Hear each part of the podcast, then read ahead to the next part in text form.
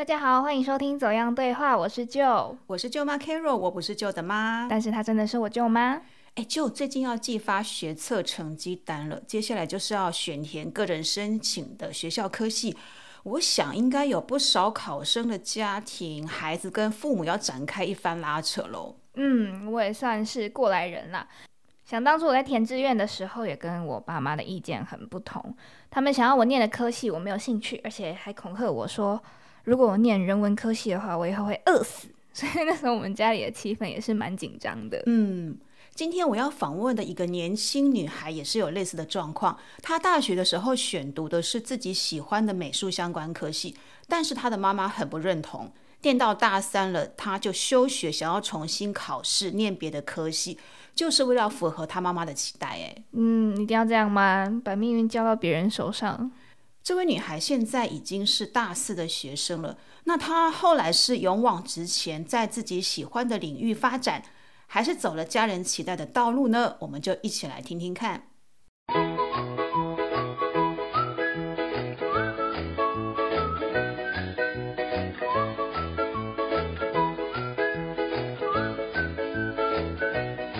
今天要访问的是杨欣，她目前是台北市立大学视觉艺术系四年级的学生，辅系呢修的是都市产业经营与行销学系，他还开了一家金工委托行哦。我们先来欢迎一下杨欣。Hello， 杨欣你好。Hello， 舅妈好。你也叫我舅妈。哎，你要不要先跟我们说一下，你念的视觉艺术系是在学些什么？他其实学了很多，就是不同的美材，嗯、然后像比较传统的呃陶艺啊、木艺、素描、水彩这些，然后因应时代开始过渡到就是设计。像平面设计或者产品设计这一类，然后也有一些嗯影像剪辑啊，然后拍摄的课程。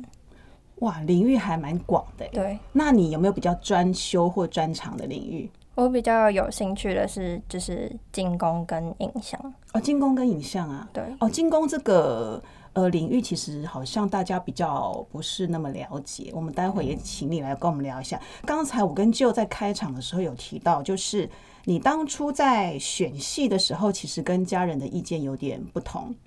对，也有一段故事。嗯，我原本没有想说自己会去读美术，因为从小没有在学画。嗯，是到高三的时候爸爸他带我去画室，因为他从小一直觉得我好像对这个蛮擅长或是有兴趣。那时候术科考试前三个月才开始去画室，然后一边准备大学的学测，然后一边就是面对术科那边的考试压力。对，爸爸怎么会突然想送你去学美术啊？就是他其实小时候就有带我去画室，然后去就是给老师就是看一下看一下就知道说这个孩子有没有天分嘛。然后那个时候可能家里经济压力什么的，然后就没有办法让我去上课，所以这可能对他来说是一个缺憾嘛。哦，嗯、当时候没有好好栽培这个孩子。对，然后就在那个比较关键的时间点带我去画室。对，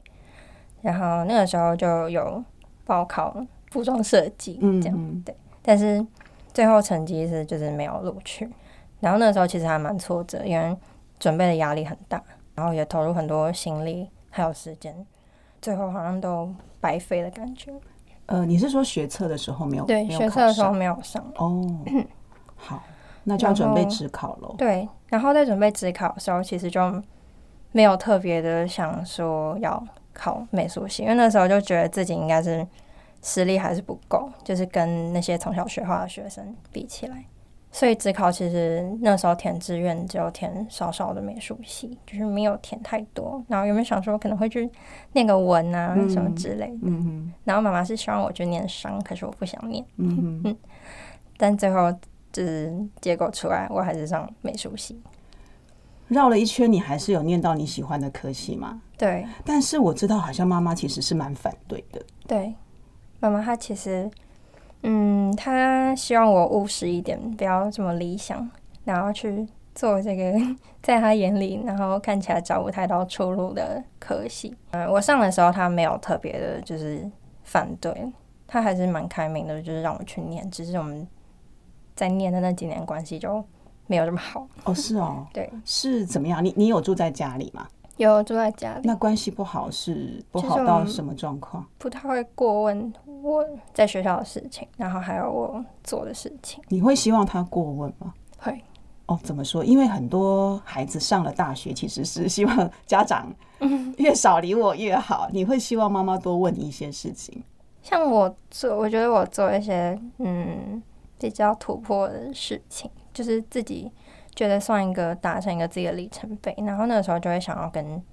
比较重要的家人分享。比如说是什么事情？嗯、比如说我嗯大三的时候有去就是餐厅驻唱。跟餐厅合作办了一个小表演，然后那个时候就跟妈妈提这件事情，可是那一天爸爸跟妹妹都有到，可是妈妈就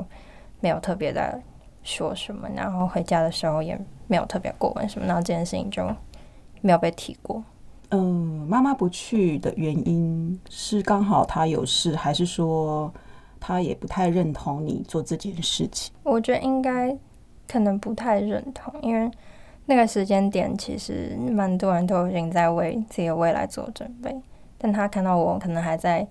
自己的兴趣，然后是有点看不到未来的兴趣，然后很投入，他可能就不太能理解。在这几年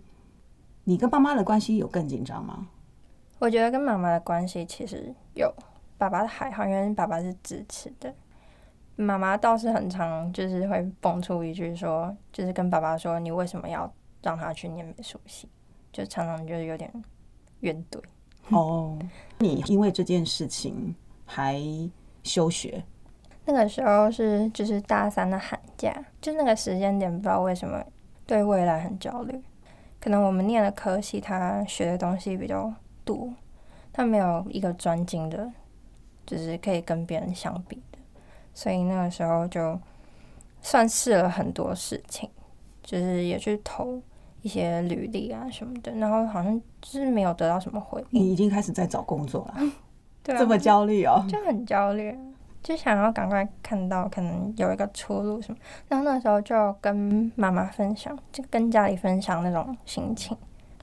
妈妈她其实本来就不太支持，然后她看到我开始动摇，她就有一点算借机的，然后说服我要不要休学，然后去转学考。她觉得。就他觉得虽然念了三年半，可是再重新也不会太迟。然后他是就是说他要支持我，就是再重新念四年的大学这样。哇，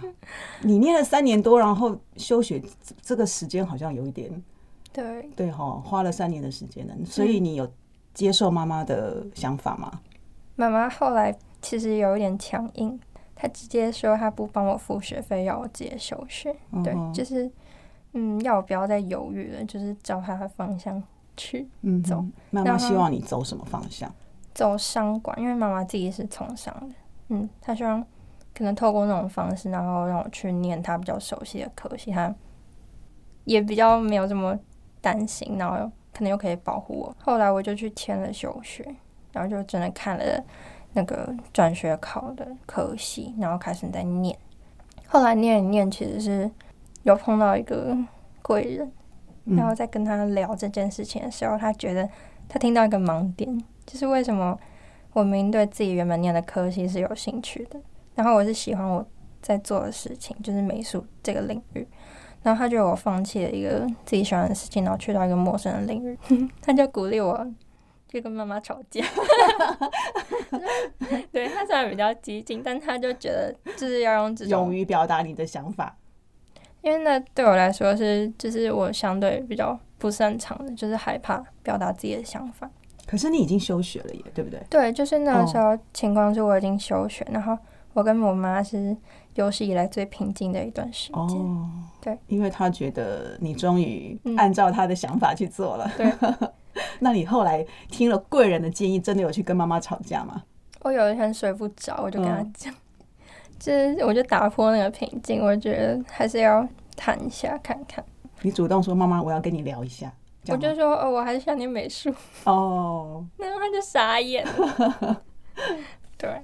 你还是忠于自己心里面所想的。嗯嗯，好，妈妈傻眼了，冒着被他骂什么之类的。你有先做好心理准备吗？哎，我要怎么跟妈妈讲，万一妈妈有什么反应的时候我该怎么回应她？有，那个时候其实我有想了一些就是怎么样说服他的方式，就像是我后来找了一下我们学校其实有相关的科系、oh. 然后我有打电话去学校问，刚好还是申请辅系的最后一个学期，然后我就跟他说这个方式对我可以兼顾我想要做的，然后我还是喜欢我现在在做的事，那个时候刚好在做金工，所以就也不想放弃这一条路，就跟他谈，然后当然就吵架，就是蛮激动的，他不太能谅解、嗯、可是慢慢的我们透过吵架然后来了解彼此在真的想的，然后还有比较细节的东西，然后我也告诉他说我其实很难过，就是可能前三年他对于我比较冷漠的态度，然后不太不太在乎我做的事情、嗯、这些我就把这个心情跟他讲。嗯，你把积压三年多的情绪啊、嗯、感受全部都跟妈妈说了。对，然后就讲到掉眼泪、嗯、你哭哦、欸、我, 我, 如果我如果是妈妈我好像也我可能也会哭耶、欸、你妈妈有有感动吗？她有，嗯，就是她后来是就是因为我们睡同张床、哦、然后她就抱着我在哭，嗯，对，所以母女抱起来一起哭，嗯，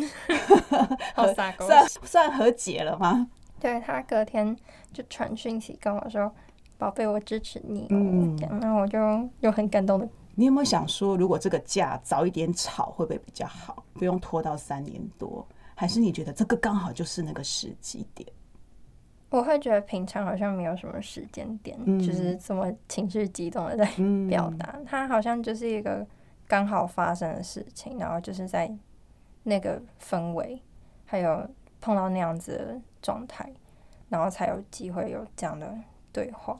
你在跟妈妈去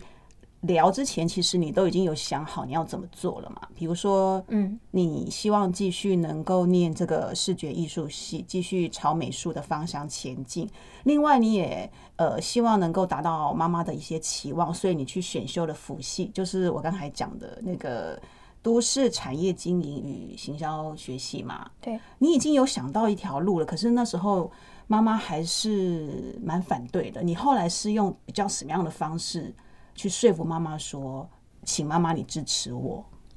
一方面就是很真诚的沟通，嗯，是让她真的感受到我对这件事情的兴趣跟热情，可能在她之前她没有实际的看过，就是没有跟她表达过，然后她不是这么的了解，还有我到大三做监工那个品牌可能让她放心很多，他可能看到我还是有用自己的心去稍微再就是努力的去尝试这样、嗯嗯、好，你说到那个金工，因为你有开了一家金工委托行嘛，对，是什么时候开的？也是大三的寒假，就是同一个时间点。呃，吵架之后吗？吵架之前。吵架之前你就开了、嗯、那你后来有在复学吗？因为你那时候说休学。有，我就很尴尬的再去找就是系上主任说、呃、我要复学、嗯、对，然后又跑了一次流程，因为其实休学跟复学要跑很多流程、嗯、所以那个办公室老师就想说为什么我又回来、嗯、这样、嗯嗯、你休学了多久时间？三个礼拜。三个礼拜好像就是休了一个长假嘛对，然后就把事情解决了，然后后来再回来念的心情应该很不一样吧？不一样，不一样，他觉得得来不易哦、嗯、OK， 所以后面你应该在学习上面就更愉快了，而且会更，我觉得会更积极，更积极、嗯、好，那你讲到那个金工委托行，你大概提供哪些服务呢？有点像平价的珠宝设计，我们可以根据就是对方想要的一些比较特殊的灵感，就是像是关于他自己的回忆啊，他跟比较重要的人的回忆，或是对他来说呃很深刻的一首歌或是词，这种比较抽象的东西、嗯、对，然后可能给我们，然后我们就会拼凑，然后去发想出就是款式，对，然后再看它要选择哪一个。你这个是实体店面还是说是什么样的方式？它是平台上面，就是我现在是在 I G 上面，然后用网络哦去推广、哦、然后还有跟接案接案子、嗯，好，所以你的案源就是我如果从 I G 上面看到你的作品不错，然后我可能就跟你接洽，嗯，然后我们再讨论说哎、欸，我希望呈现的作品是怎么样，跟你讨论这样子。那你怎么样把那个抽象的一些概念，然后把它具体化呈现在你的作品上面。像如果嗯他在描述的一个状态是我体会过的，那我可能会根据他的嗯就是我感受过的，就他之前有就是委托我一单，然后是要送给他的朋友，然后那时候就是刚好是朋友生日，然后想要鼓励他，因为那个朋友好像在经历一段低潮，他有传了就是他朋友 po 的文给我，然后请我就是看一下，就是因为那个文里面有包含一些嗯比较抽象的东西，像是一首歌，就是他传了一首歌的歌词给你，对，然后希望你把那个歌词的意境做出来。嗯，哦，还真的蛮抽象的。歌词是写些什么？他是写就是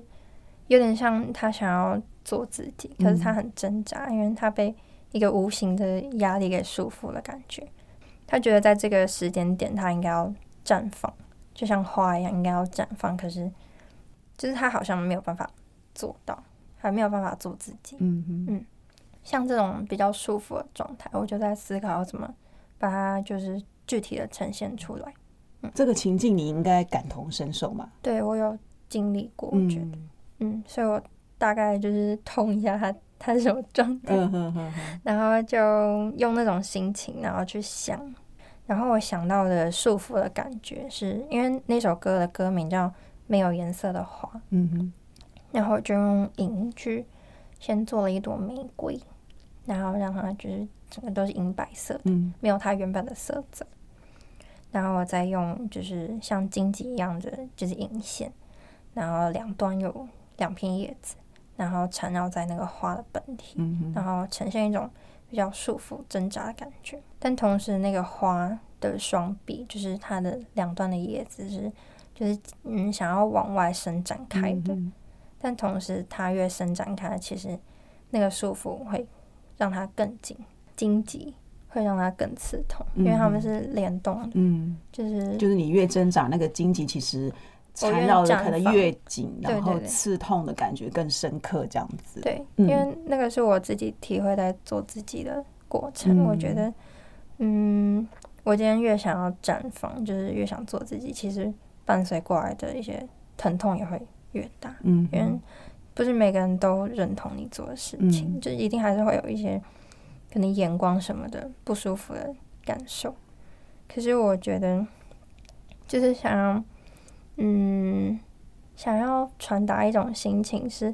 就是如果我们能拥抱那些痛苦，就是跟它共生，哦，嗯，共存，至少我们可以活成自己的样子。哇，你这个你这个体会其实还蛮成熟的耶！你说，拥抱那个痛苦，不要去抗拒它，然后跟它共生共存。嗯，对，我觉得你这个这么年纪轻轻有这种体会还蛮不容易的，所以你就把它呈现在作品上面了。对，就是传达这种心情，去，嗯，想要鼓也鼓励他这样子。嗯嗯，你花了多久时间去构思？就是你讲的有玫瑰花，有叶子，有荆棘，然后要挣扎那种，你要花多少时间去构思这样的东西？其实我有时候是边做，然后才边去想，就是我要真的用手去做，嗯，我不是现在纸上就是画出来说我就是要这样这样这样这样。有时候是可能顺着那个制作的过程，然后突然会有一些新的灵感，所以其实每一单它会有一点变化。就是，那你？你这样在做的过程当中，如果说随着你的想法去做一些调整，那我我我定下单的人，我可能一直没有办法知道说我最后的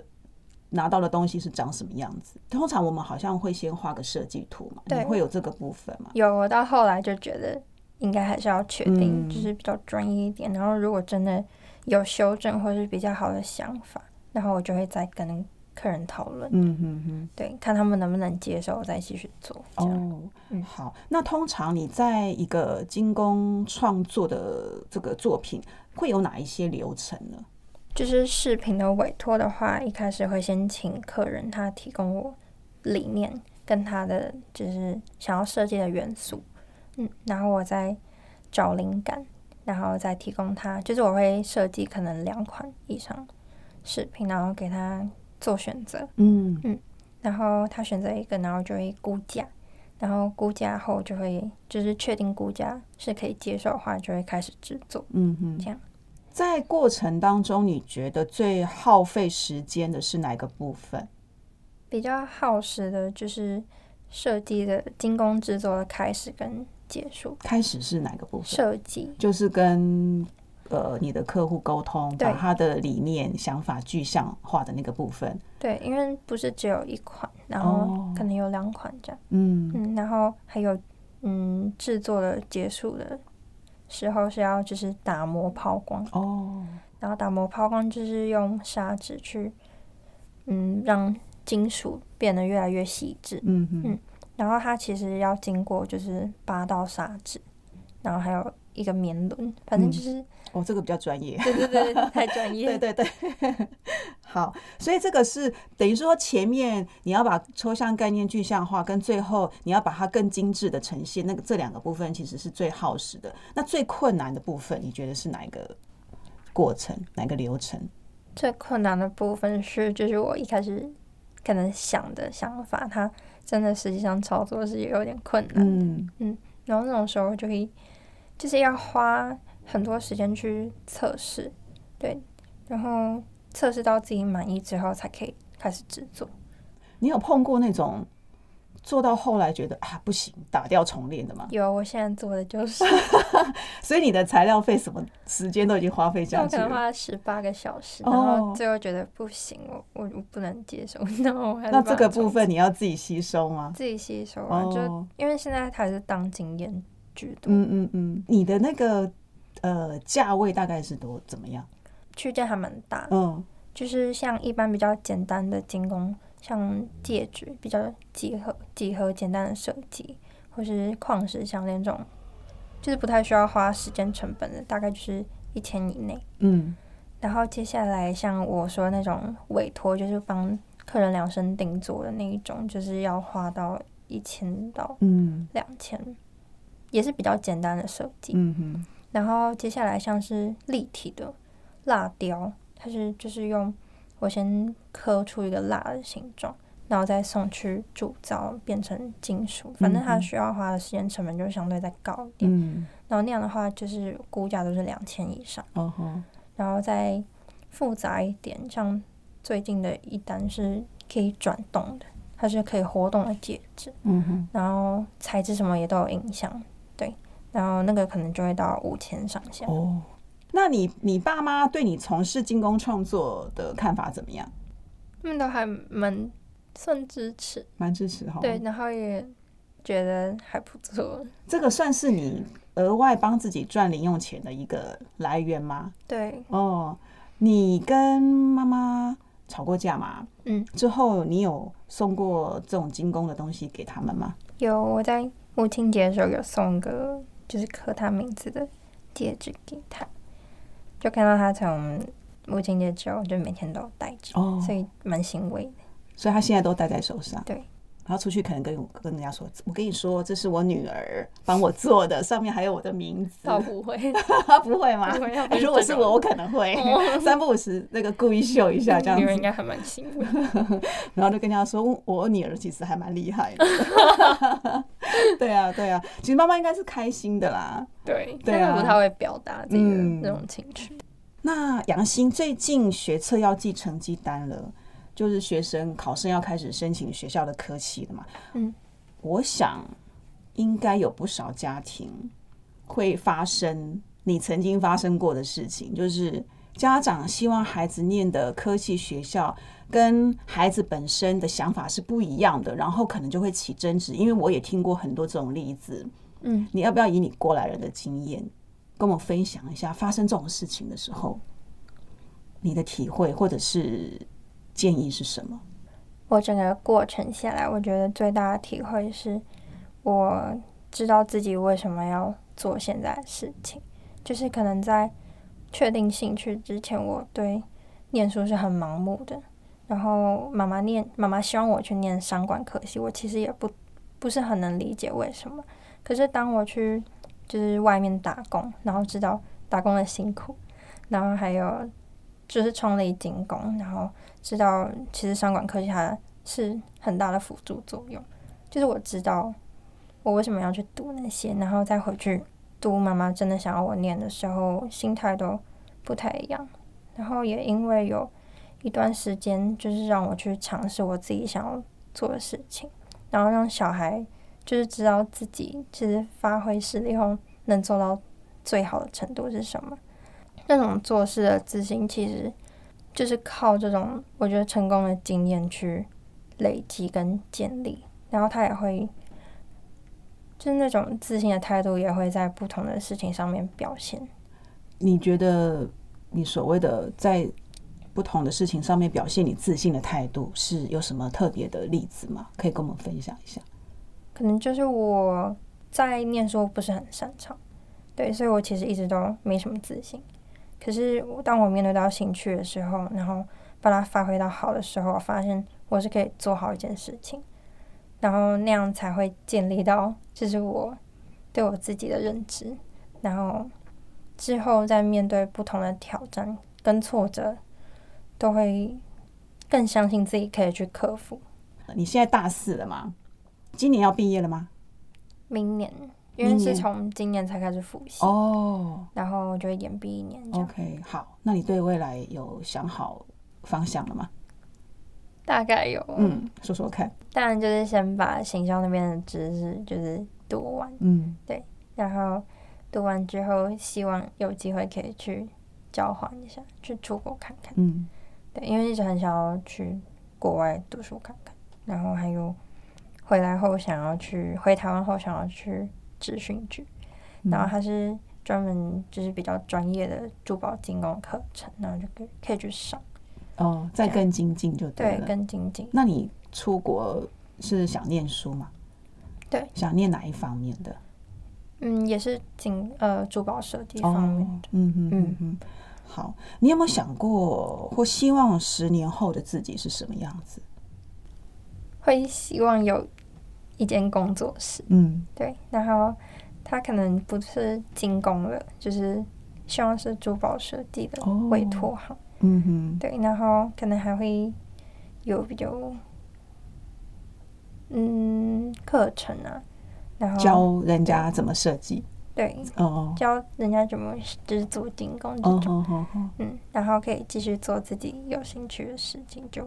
蛮好，然后不用太担心经济压力这样。嗯，当然啦，要先养活自己。对对对，不要让家长更担心，因为他就是怕你没出路，所以希望你去念一些商的科系嘛。嗯，对对对。那你你你经过这一番的过程当中，你觉得妈妈当时候跟你意见不一样，她给你的建议对你是不是真的是有实质上的帮助？妈妈的考量有，她其实一直默默的在帮我。怎么说？嗯，像他虽然不认同我去念艺术，可是他还是就是因为担心他有就是可能嗯认识的人有实习机会，他就会帮我问看看能不能去那边，然后增加实务经验。对，就是他的关心是用行动去表示，不是不是可能说他他觉得我很棒啊什么之类的。嗯，其实有时候我们家长也蛮为难的，因为我们说太多，孩子会觉得我们都碎碎念嘛，碎碎念，然后耳朵就自动会关闭起来了。嗯，可是我们心里面的担心呢，怎么办呢？我们就是，其实你妈妈的做法我很能体会啦。嗯，我们看有什么方式，就是尽量能够帮小孩子。然后一方面我觉得是希望孩子不要受苦，他们以后生活可以更好。一方面其实也去弥平自己心里面的一些担心嘛，嗯哼，对，所以其实家长虽然想法跟我们不一样，但是他都是爱你爱孩子的，对，有感受，你有这种感受吗？有 ，OK， 所以你现在跟妈妈的感情应该很好咯，就变蛮好的，嗯嗯，越来越会关心我哦，在做什么事情啊什么的，他会不会帮你引荐按语说，哎、欸，这个我朋友啊，这我女儿的，然后这个我我同事啊，我谁？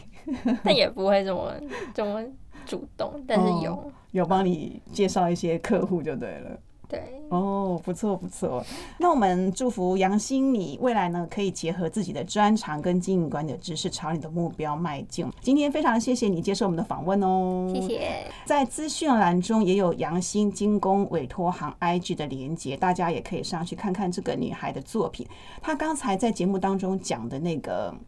玫瑰荆棘挣扎的那个作品，在他的 I G 的照片也可以看得到嘛，对不对？对。好，如果你有兴趣的话，也可以请他帮你完成你专属故事的精工作品哦。有对话就有了解，希望今天走样对话的内容你会喜欢，也欢迎你在各个收听平台按下订阅或追踪，每周收听我们的节目走样对话。我们下次再见喽，拜拜，拜拜。